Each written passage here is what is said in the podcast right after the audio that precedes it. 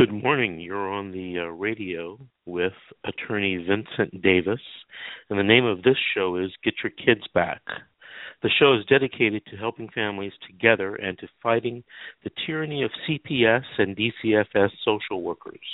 A secondary purpose of this show is to educate parents and relatives, or at least show them where to get the necessary information for their fight in the juvenile dependency courts. The final purpose of this show is to remind the people that change can be effectuated at the ballot box, at the state and federal levels. Let us unite, vote, and elect those who will make the necessary changes. Today's show, I'm going to be talking about a case that I did this week, and it, it turned out to be um, a fairly successful uh, case for my client, the mother of two small children, an eight year old and a two year old. And it all started because this woman did have some prior experience uh, with a juvenile dependency case probably about 10 years 10 years ago and so she knew the importance of educating herself and finding the right legal help um, so i'm going to be talking about that case uh, as we go through the day or go through the morning uh, during this hour but first, I'm going to take a call. Um, have several people in the queue waiting.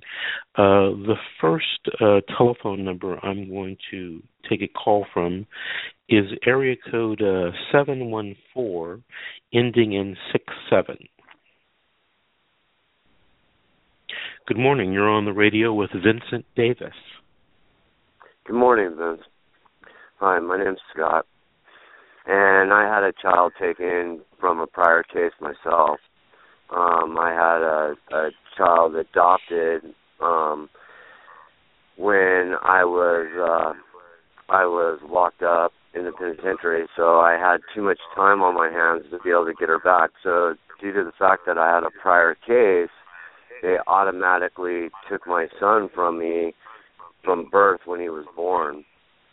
So what I did was I had to go through all the stuff that CPS asked me to do, you know, the case plan. I followed the case plan, and then they just decided they didn't want to give him back to me. So I had to find an attorney to help me, which was your office, and then things started changing at that point. But when you get caught up, what I didn't realize is that when you have a a prior child dependency case that they automatically take your next child from you.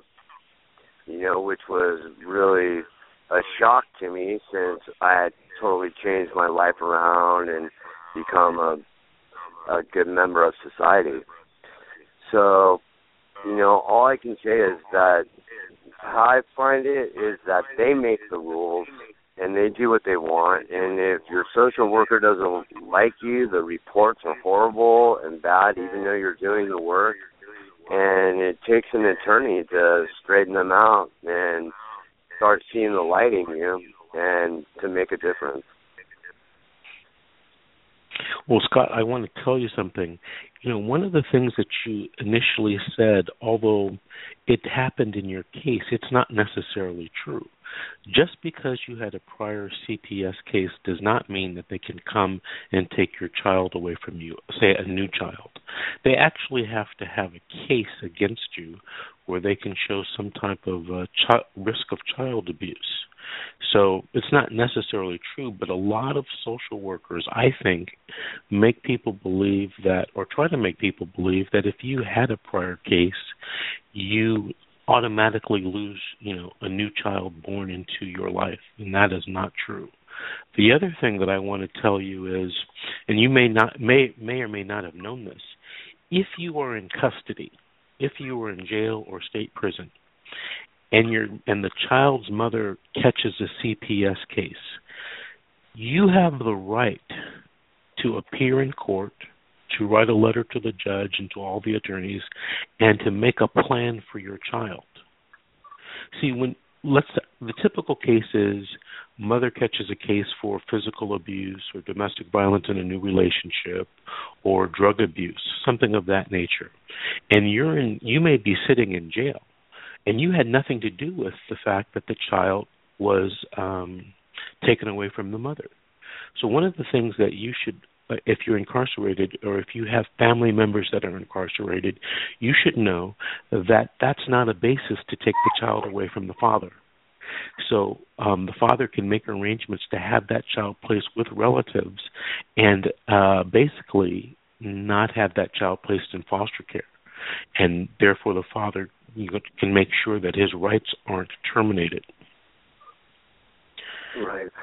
Well, we we so, did that in this particular case, but what seemed to happen was that they just pre-adopted this child out to these people that they thought were suitable, and my they made it so hard for my family members to try to fight and try to figure out the system that it was just difficult and they their hands were tied. They didn't know what to do. They couldn't afford a a good attorney and the attorneys that were given were just not applicable to the situation you know and not willing to help. And it just was it was just a horrible experience. Although my experience this time by getting an attorney i was able to get my child back and now the mother's still having the same problems that she had the first time. It wasn't due to domestic violence; it was due to drug abuse, and I got the child back into my custody due to the fact that I found an attorney that would help me, and that was the only Great. thing that saved me this time. So anyway, I and, just and we re- go ahead. We represented you in we represented you in getting this child back, right? Yes, you did.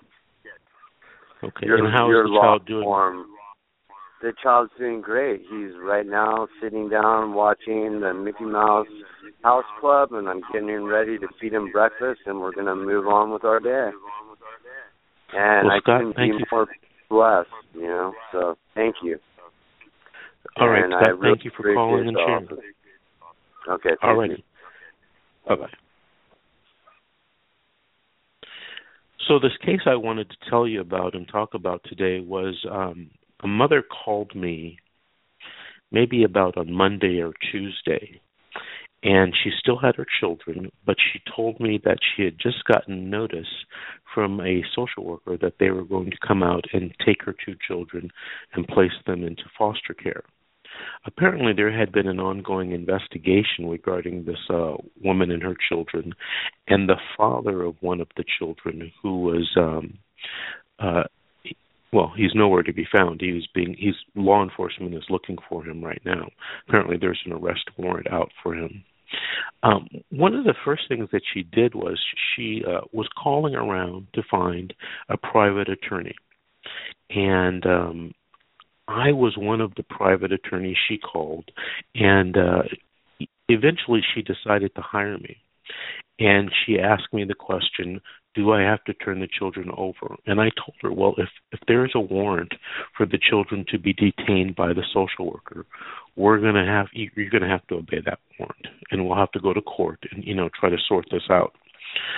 Um, I asked her you know what were the possible allegations that the social worker was uh making against her?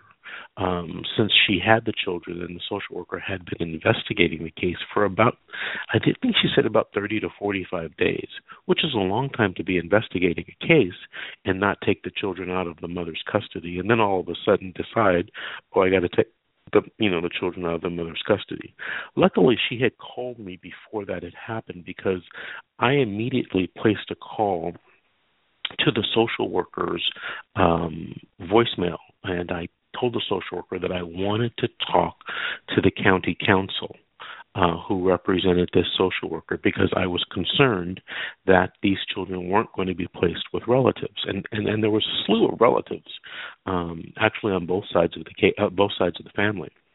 Um, I got a call back from the social worker who said, uh, you know, we uh, we're going to place the children with relatives. I happened to mention, you know, the law, which is Section Welfare and Institutions Code, Section 309, um, that I wanted to talk to the county counsel about, and uh, the social worker called and left me a voicemail saying that we, you know, that they are going to place the children with a relative, and they placed the children with a friendly relative who happened to be the mom's sister. The mom's sister is married. I think has a child or two of her own. Uh, both she and her husband are, you know, fine members of the community. They both work, and they they both indicated that they could take care of the child. So that was the first step. It was before the first juvenile dependency hearing. Um, so a lot of times, if you call our offices or call an attorney who's you know experienced in this area, uh, they might be able to nudge uh, the social worker's attorney um, to uh, recommend to the social worker or to remind the social worker that hey, it's the law. We can't place just dump these kids into foster care. We have to look for relatives. And to this social worker's credit, um, he found a relative who was able to take care of the children. Um, right now, I'm going to stop that story and I'm going to take another call. It's area code 818 ending in 1 3. Hello. Hello. Good morning. You're on with. Hello. Good morning. Good morning. How are you? I'm good, Mr. Davidson, and you? Good. Did you call in to uh, share a story or ask a question? Um, to share a story that happened to me a few months ago. Okay, go ahead. Um, I had a son September 28, 2015. Just to make it short, um, hospital made a big old mistake on my lab. Um, hospital, um, social workers, social workers took advantage when I was at the hospital. Um, came to my mom's house and my husband's house. They threatened me, threatened them to take away my kids. They sent me to court.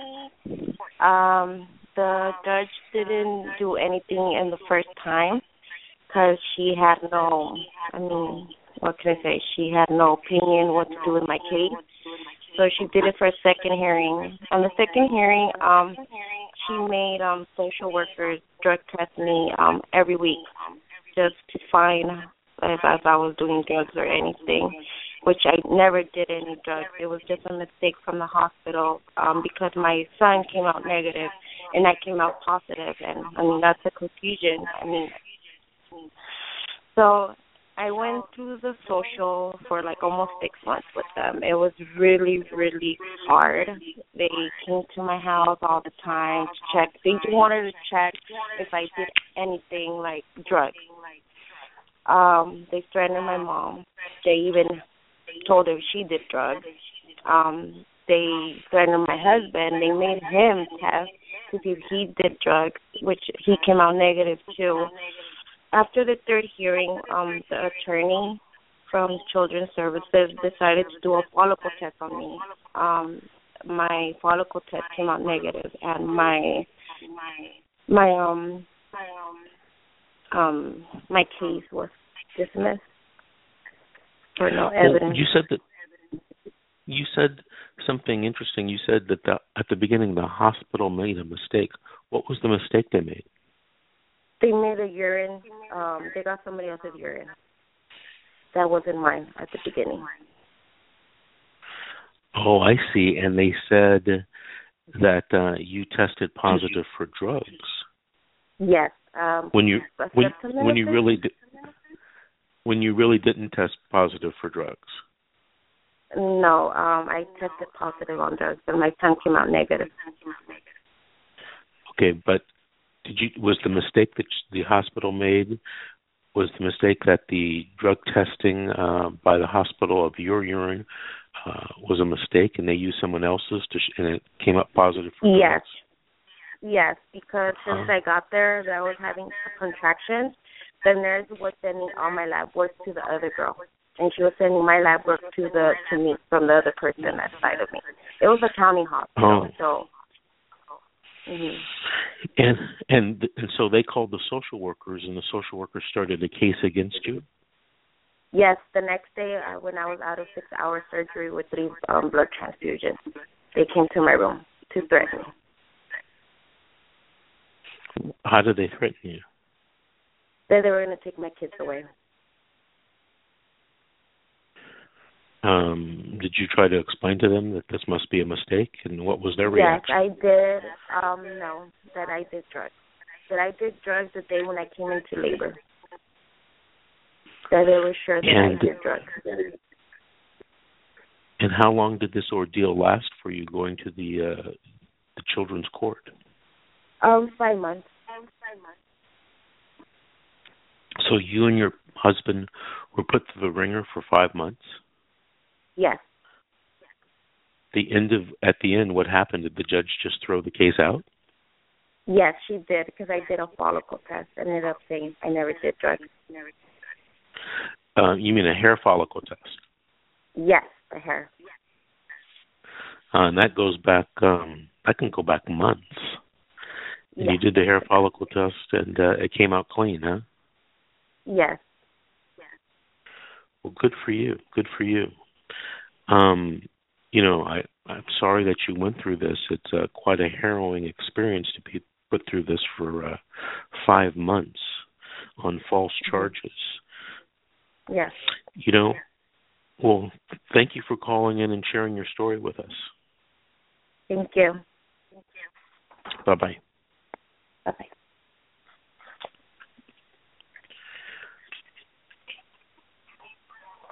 Hello? Hello, this is Attorney Vincent Davis. Good morning. This is Daniel. How are you doing today? I'm doing good, Daniel. How are you? Did you call in to uh, share a story or did you want to ask a question?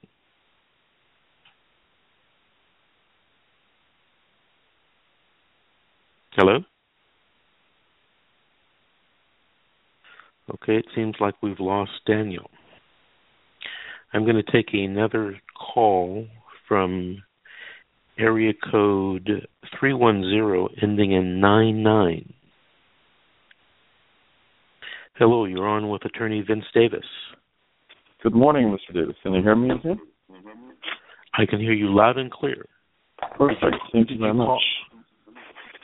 Did you call in to share a story or ask a question? Um, share a story. Go ahead. Uh, yes. Uh, well, Mr. Davis, you have um. Give me a minute. I'm sorry. I apologize.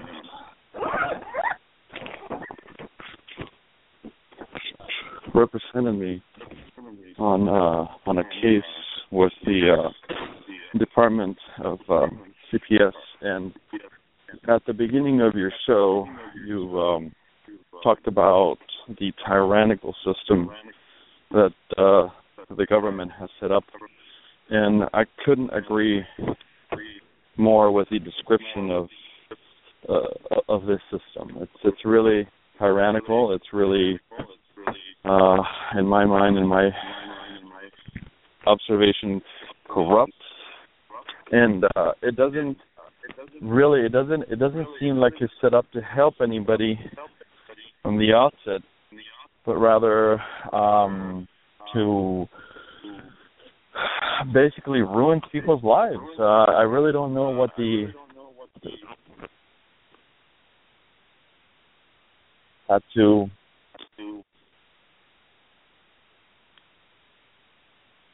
Hello.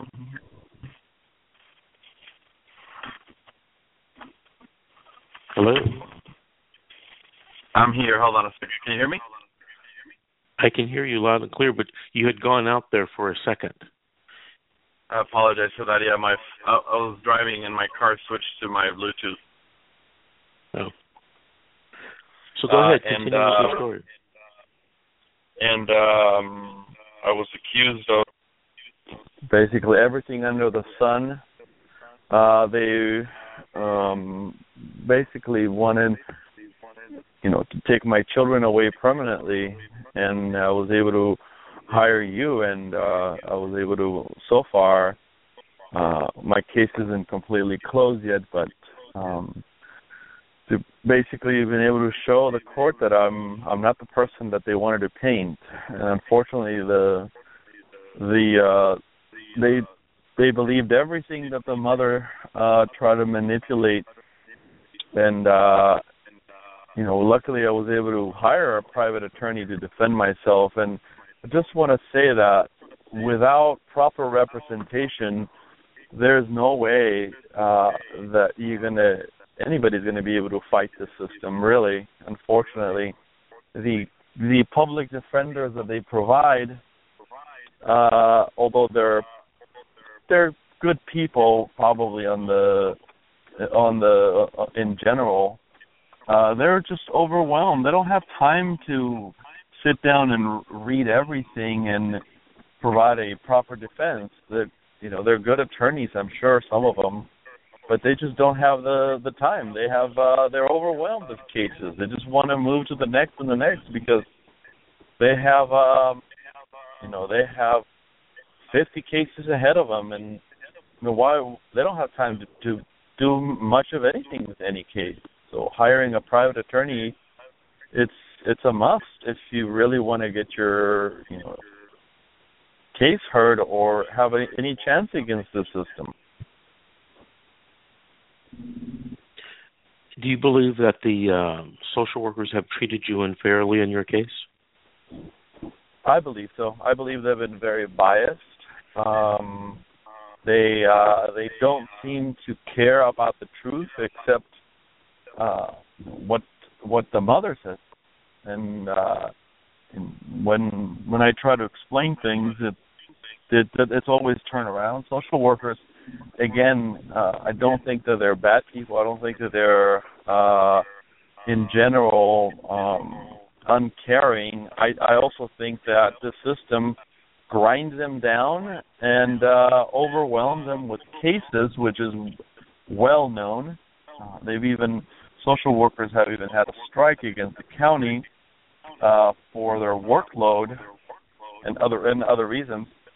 Uh, but they're just overwhelmed as well. That they really don't have time to really dig in and ask questions as they should to figure out the you know the truth behind things. Uh, and I think that uh, you know they're overwhelmed, and you know I think they they I think they they start resenting the system after a while, and they have to take it out of somebody. Uh, for example, I've uh, many times I've tried to call a social worker, leave a message, leave two or three messages. I might not hear from them uh, for a week. Um, when there were orders from the court, for example, for uh, supervised monitor visitations, uh, instead of following the court order, you know, they would give me an hour when the court uh, called for three hours, and uh, if I didn't like it, well, too bad, too sad. Nothing's going to happen to them, uh, and you know, there's no re- there's no recourse for anybody to, that I that I know to complain to the social worker if you try to talk to their their supervisor. You know, sometimes your supervisor is not available. That's a it's a very very uh, poorly run, poorly designed system that un- that unfortunately you know we have to deal with. And I I think you you're very right at the beginning uh, of your program when you talk about when we really need to go to the ballot box, ballot box and change the system. It's just grinding people down, unfortunately. You know, in your case, did you have problems with an an ex uh, significant other? Oh, absolutely. This is all this this case comes from. In fact, I'm still dealing with it, and it's uh, it's been about the manipulation uh, of the children. Uh, I'm I'm a working professional. I've never had uh, any uh, any drug problems in my life. Um, I'm a licensed professional, uh, so I can't be involved in any of that if I want to keep my livelihood. I make a good living, but um, that you know, it's it, you know, this is just no there's there's just no reason for this case to you know have gone the way the way it gone. And there's been a lot of manipulation from the from the from the children's mother, of course. You know, I want to share a story with you to let you know that you're not alone in this situation. I met with a gentleman just a couple of days ago. Um, he was referred to me by his uh, family law attorney, uh, and uh, he told me, he says, You're not going to believe the case that the social workers and the mother have contrived against, you know, this client. Well, he um, he he came to my office and um he told me this incredible story. A few months ago in family law court, the mother had moved uh the court filed an RFO to get custody of the child and to stop the father's visits. And she had alleged domestic violence against the father. And um she had made all of these allegations stalking, beating, hitting, uh causing bruises and the uh the father denied all of it. And um but the the weird thing about the case was that the father and the mother, even though they were married, they were getting divorced, but when um they were out of court, they were meeting for rendezvous, for sexual rendezvous. They were still seeing each other, um but in court they were fighting. And the mother was making all of these allegations.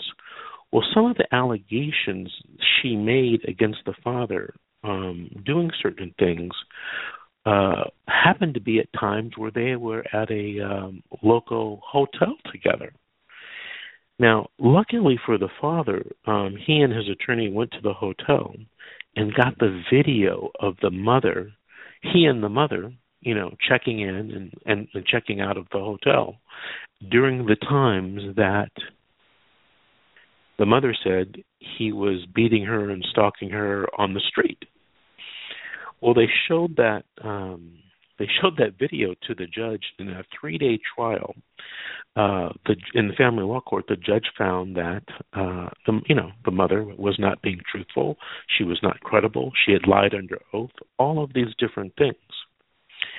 Flash forward a few months, now the father, excuse me, now the mother has gone to DCFS DCFS and has alleged that the father is sexually abusing uh, his three-year-old daughter. Now, the social worker con the, the the mother never tells the social worker about what happened in family law court.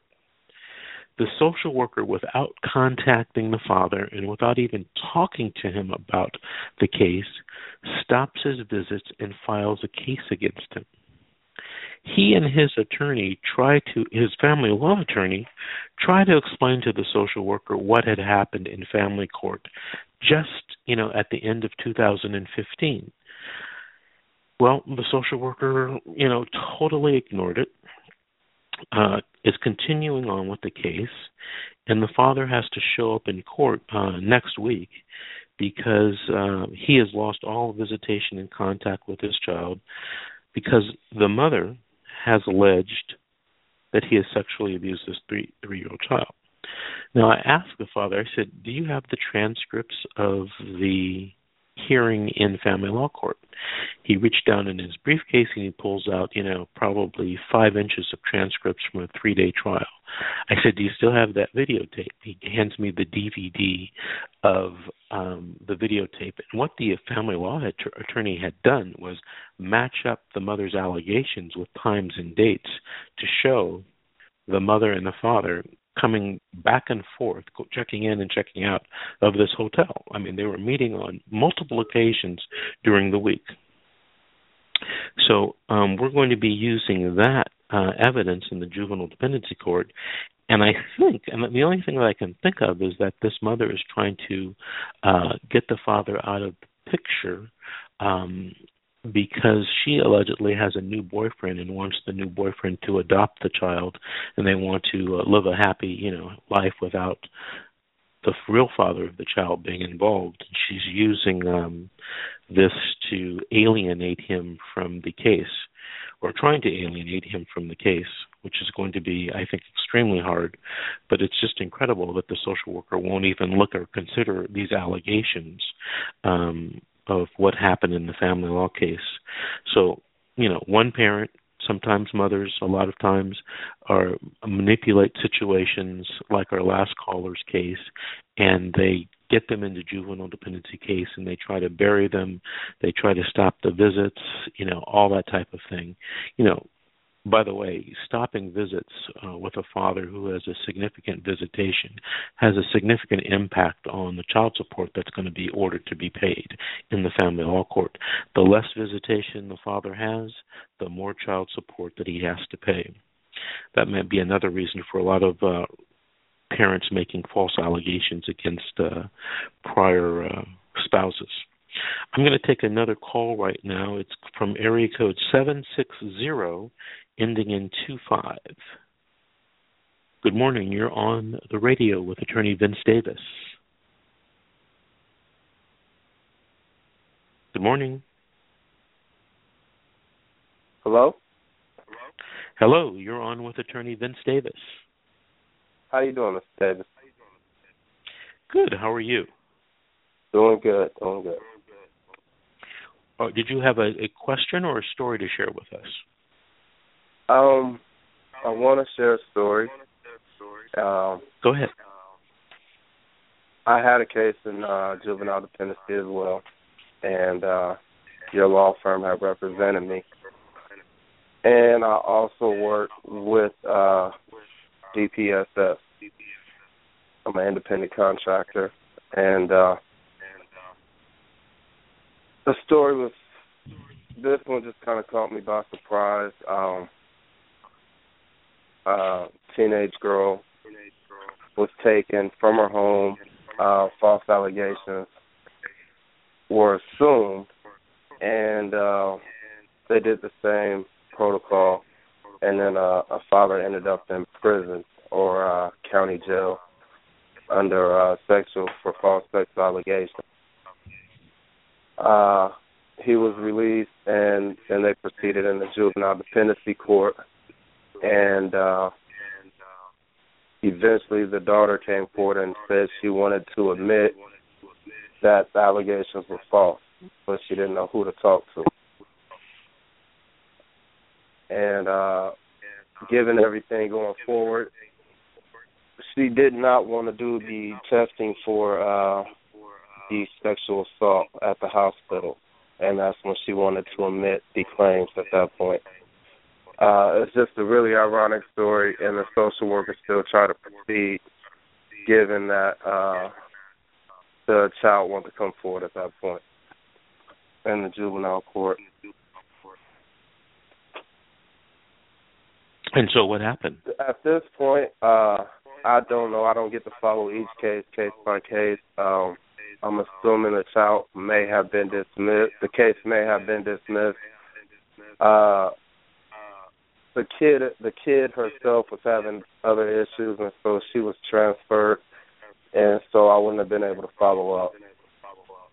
Uh I even believe she might have been detained and took to juvenile hall, I'm not sure.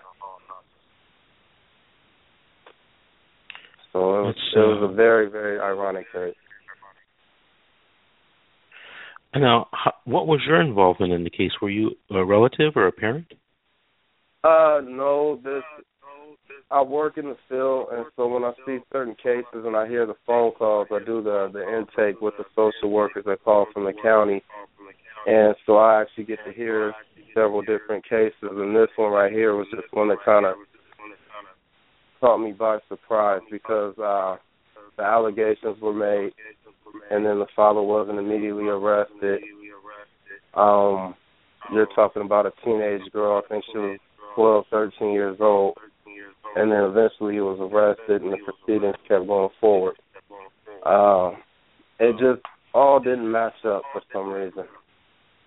Mm-hmm. You know, that happens a lot. That happens a lot in our judicial system, especially in juvenile court. When people, you know, raise the sex abuse uh, sign sometimes we kind of go kind of crazy uh you know overboard, you know, because we want to make sure that we want to protect the children, and and, and we should. But um, Right. a lot of times, a lot of times, people, social workers, don't stop and look at the evidence, and it's really important if you've been if you've been accused. We we had a case this week. Um, I wasn't the trial attorney from my office; another attorney did the trial. But this guy, um, our client, was the father of two children, and the mother had two other children and uh the two older children and the mother concocted a story um of our client sexually abusing the two older children and of course if he had sexually abused the two older children um the two younger children which were actually his biological children uh were also in danger and Right. um I I met with the guy many times at my office and went over evidence and went over things that had happened in the past. And when the case was taken to trial, um, one of the alleged victims, you know, couldn't keep the story straight. So she was deemed not credible. Um, the second victim, it was a similar thing. She it just wasn't credible. It didn't stand up to all of the evidence that we had gathered, and we had gathered a lot of evidence on this case, and we had put a lot of work into it. In the end, the judge threw out the sexual abuse allegations, and uh, our client was then allowed to start visiting with his children, um, again unmonitored. Uh, and we're going to be moving to court to try to get his overnight visits back.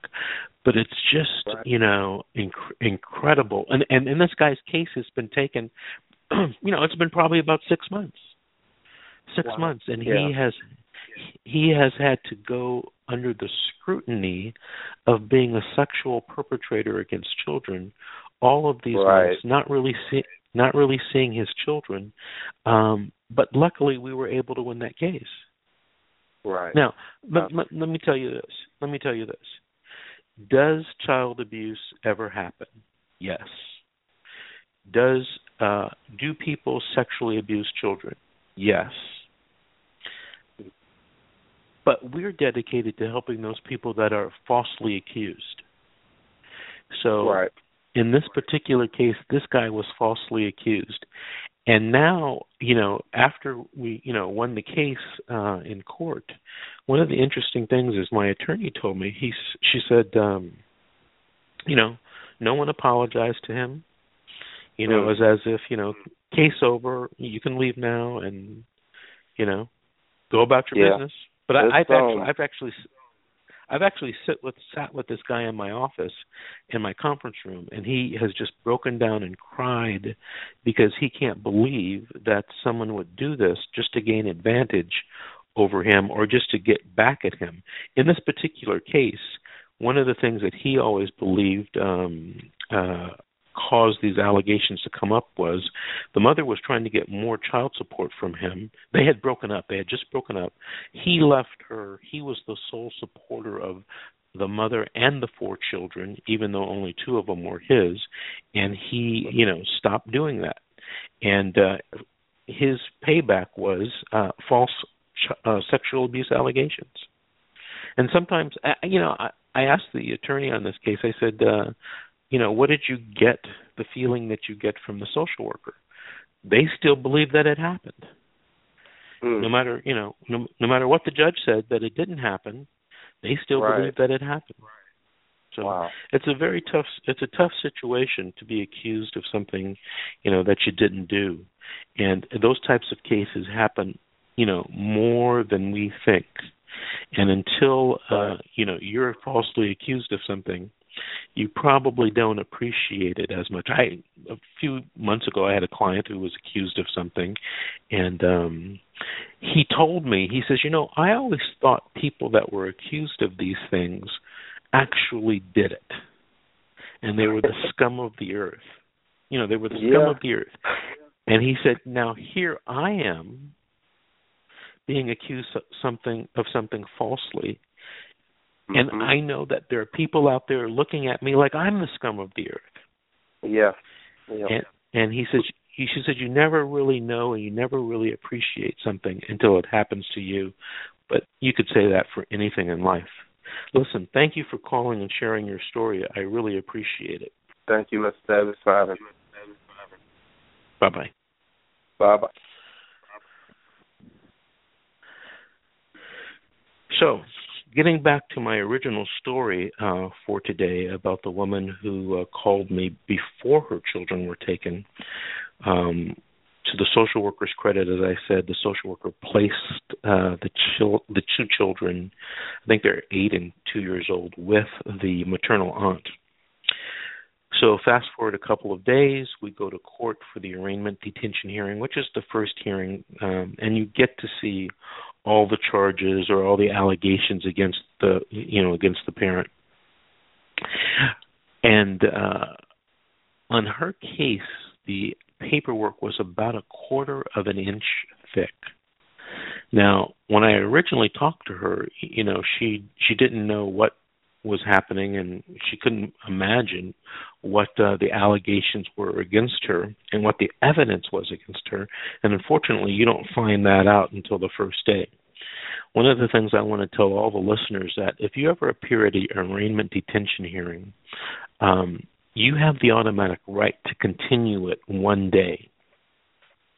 You know it's, it's nothing like getting you know a quarter inch or a half inch package of discovery and evidence against you and then being told well you have to prepare that morning to go to court you know to appear before the judge within you know an hour or two. It's a very difficult thing to do even if you're Johnnie Cochran. But we we got the package against her and we reviewed it. And uh there was a lot of a lot of evidence um a lot of circumstantial evidence about uh, allegations of her being a risk to the child. They really didn't say that she had abused the child or the children. Um, they really didn't say that um, she. They did. They were trying to say that she had a drug problem which was uh, kind of funny because she had taken a drug test for the social worker. Apparently, she tells me that it came out clean, uh, but the social worker never mentioned that. Instead, the social worker mentioned in the report several times mother has a history of methamphetamine use which the mother told me was true 10 years ago, but you know, she didn't have she hadn't used drugs in about 10 years and she tested clean.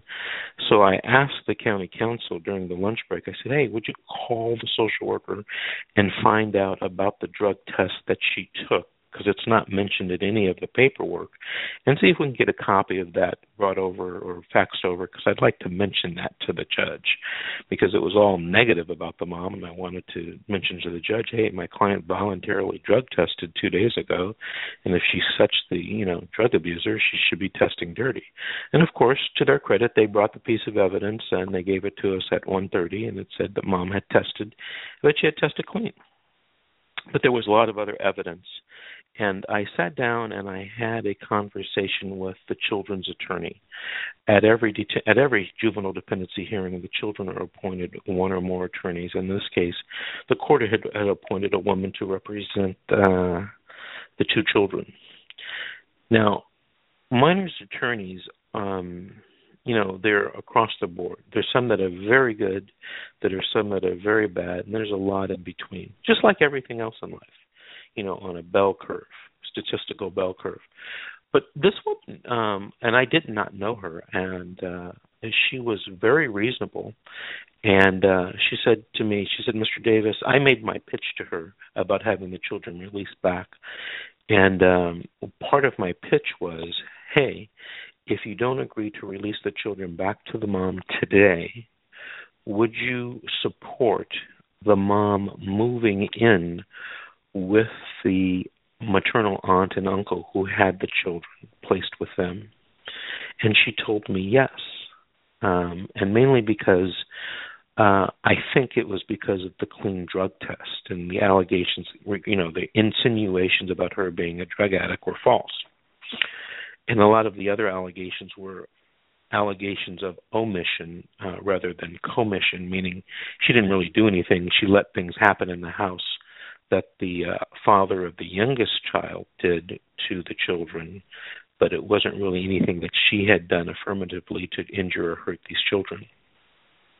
So anyway, we uh, appeared in front of the judge at the detention hearing, and the judge uh, made a fin- uh, made a ruling that she wasn't going to return the children to the to the mother that first hearing, um, but that she was going to allow the mother to live with the aunt and uncle um, if the aunt and uncle uh, agreed to that, because only the aunt was at court, her husband was at work, and of course he had to agree before the mother moved in. But she also recommended, or the judge also ruled um, that the mother could spend the night over the aunt and uncle's house um, on a monitored basis until we come back to court if the uncle didn't, you know, agree to let her live there. So that turned out to be, um, uh, at this early stage of the case, what I think was a good result for our client. Um, we've come up with a strategy uh, that hopefully within the next, you know, four to six weeks, we can get these children back to our client in our own home. So I just wanted to share that with the listeners because it is important that um, you start laying a foundation even before you go to the first hearing. And I like clients who call me, you know, when they still have the children or when the children are just getting detained so that I can give them some advice and help strategize and set up the case for what's going to be a hopefully a positive turnout at each hearing that we go to. Um, you know, a lot of a lot of clients want hire you and they expect you to hit a grand slam home run the first hearing. Uh, the courts and most judges in these types of cases don't, uh, you know, allow grand slams in the first hearing. Um, but so you have to get used to the singles, the doubles, the triples, and uh, win your case that way, little by little because it's hard sometimes with the mountain of evidence and the evidentiary rules that are, in, in my opinion, you know, against parents to hit this grand slam. So a lot of times it's figuring out a strategy where you can win little by little, hearing by hearing. Um, I'm going to take one more call. It's area code 818 ending in 54. Hello, you're on with Attorney Vincent Davis. Good morning, Mr. Davis. How are you? I'm doing good. How are you doing? Um, I'm wonderful. My name is Jamie Wakefield, and I wanted to start off with um, saying something on behalf of all parents before I got to my story. And I know we have a little bit of time here. I personally feel, and I feel that I speak for all parents when I say this, that DCSF needs to maintain their agenda to protect and serve the community under non-false pretend pretenses their original agenda, family preservation, used to be to protect the children. However, that is hardly their agenda now. Children's court needs to become an open court, and it seems that the individuals appointed by DCSF to represent the state have been diluted by the monetary values. Therefore, they are no longer representatives of DCSF. They have become representatives of themselves. And I hate to say this, but this seems like a very bad pandemic. You know that the concept of the open court has been, excuse me, talked about. You know, um, when you don't have an open court, um, you people get the feeling that it's kind of a star chamber, where the you know no one knows and and no one's holding anyone accountable. And sometimes you get that feeling in juvenile courts um i i practice in juvenile courts you know up and down the state of california. And uh i i can see how people feel that because i feel it sometimes. Um but you know it's nothing like having an or- open courtroom where the public and the press can come in and comment and hold accountable um uh what is happening uh, in our judicial system. The press is extremely important, in my opinion, and plays an important role in every aspect of our life. You know, you can just look at the current presidential um, elections or you know the presidential campaigns and the press is a significant contributor to um you know on both sides of the fence and it gives people information as to what's happening in juvenile court in Los Angeles County, the press aren't allowed unless you get a special order, and there's a special procedure for allowing press to come in and report on a case. Uh, by law, um, the uh, juvenile dependency proceedings are confidential. I don't think that confidentiality works to the benefit of families. It may work to the benefit of keeping a child's name out of the uh, public newspaper or something, but uh, I, I think it does more harm than good. There was a rumor I heard, and I, it's, it's just a rumor. Uh, I don't know this for a fact, that the prior presiding judge of the juvenile court um, in Los Angeles uh, tried to uh, le- uh, help legislate or help develop some legislation that the courts would be uh, juvenile courts would could be opened uh, to the public, or in some fashion, some type of limited public or press, you know, allowed in the courts. And what had happened was, um, I guess the legislature took up the idea. Uh, I guess initially they liked the idea, but when the legislative research was being done to draft such legislation, uh, the rumor is they got a call from the federal government in Washington D.C. And all of these cases are funded, and the laws are basically arise out of federal laws with the, I believe it's the Health and Human Service Agency, and um, when the Health and Human Service agencies uh, agency found out that we were going to try to make these proceedings public or opened up a little bit, um, they they said, well, you can do that, but if you do that, we're going to pull all of our federal funding. And from my understanding, juvenile dependency court systems in California and in every state, you know, relies on heavy federal funding. And so um, I think that in order to change that, to get these courts open, we're going to have to do that on a federal level, right to our congressmen, our senators, and try to change that particular law, making juvenile dependency court a secret. Jamie, I'm sorry to interrupt you, but go ahead with your story. Now, now, as far as my story goes, I'm going to try to make it as short and sweet as possible. Now, I have had four prior children removed from me due to false allegations. They had no with, withholding evidence, and they kept my children. Those four children are residing with my mother. So I basically refused to even fight for those children because I was frustrated with the system and that anything could happen to a parent like this. So I had two other children after this incident, and what I want to really touch on is that it seems like the HIPAA privacy laws must apply in these cases due to the fact that our medical record numbers, or let me say mine personally, my medical record number had been flagged by DCSF as a child abuser from previous from the four previous cases that I just spoke about. And when I went to have my son whose name is Jalen. When I went to have Jalen at the doctor's office, or excuse me, when I went to have an ultrasound, um, when I came out of the ultrasound, I was standing in front of the nurse, and she was on the phone with the social worker, and I heard her say, and I'm looking directly at her, say, "Yes, Jamie Riggins is here." And then she said, "Well, I can't tell you the sex or anything about the baby because she's not out yet." Little did she know I was standing in front of her listening to this conversation. When she noticed that I was standing there listening, she hung up the phone. Then when I went to have the child uh 3 months later, I tested clean and the child tested clean. However, there was a call for general neglect to Holy Cross Hospital. How do you call general neglect on a child that is a newborn because of someone's past history of what's under their medical record. This should not be, but it is. And this is happening to many parents all across the nation. That's why I said this is some sort of a pandemic. Um, the thing that scares me the most is that once they seen that um, the social worker was not going to detain my child at the hospital, I overheard the nurse on the phone by my bedside stating, excuse me, the charge nurse, stating that they were going to find another way to take my child which is illegal. And that is basically what happened. I had my child, took my child home, and then um uh, about a month or two later, I um took him in for a penis circumcision gone wrong. And apparently Children's Hospital decided to detain my child and say that my child had been abused for a penis circumcision gone wrong. And however, that was not that is not what they detained my child for.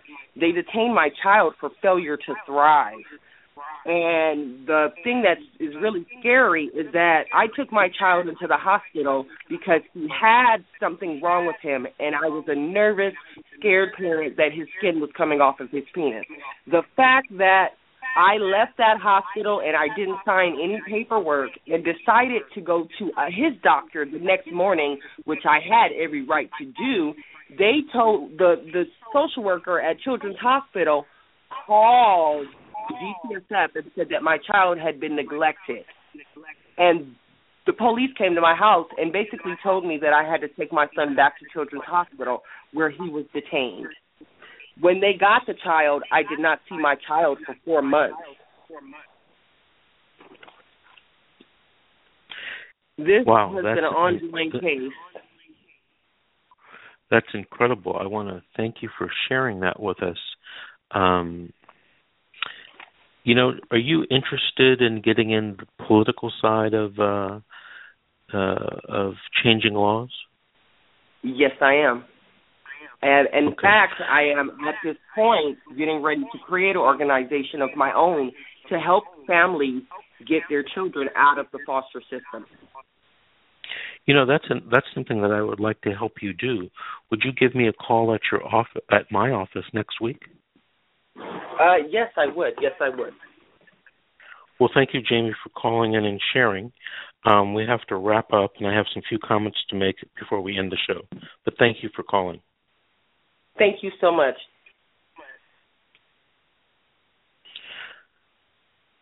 Before we uh, end the show, I, there's a couple of things that I want to mention. I mention mention these things uh, at the end of every show.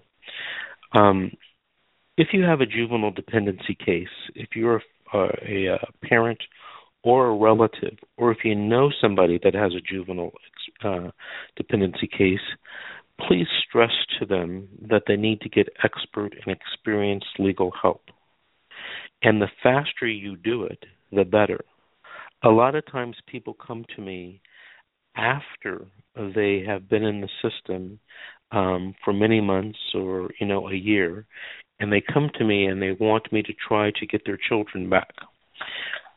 It's hard to do sometimes because a lot of the things that have happened previously, um, I would have done differently. So think about getting that help right up front. It will save you a lot of heartache in the long run. The second thing you have to do if you have or are involved in one of these cases, if you have to get information, try to educate yourself so that you can have intelligent discussions with your attorney about the who, what, where, when, why, how of the case. Now, you can get this information on the internet. Everybody's on the internet. We can get the internet on any device you have, on your phone, on your tablet, on your laptop, on your desktop. Google knows all.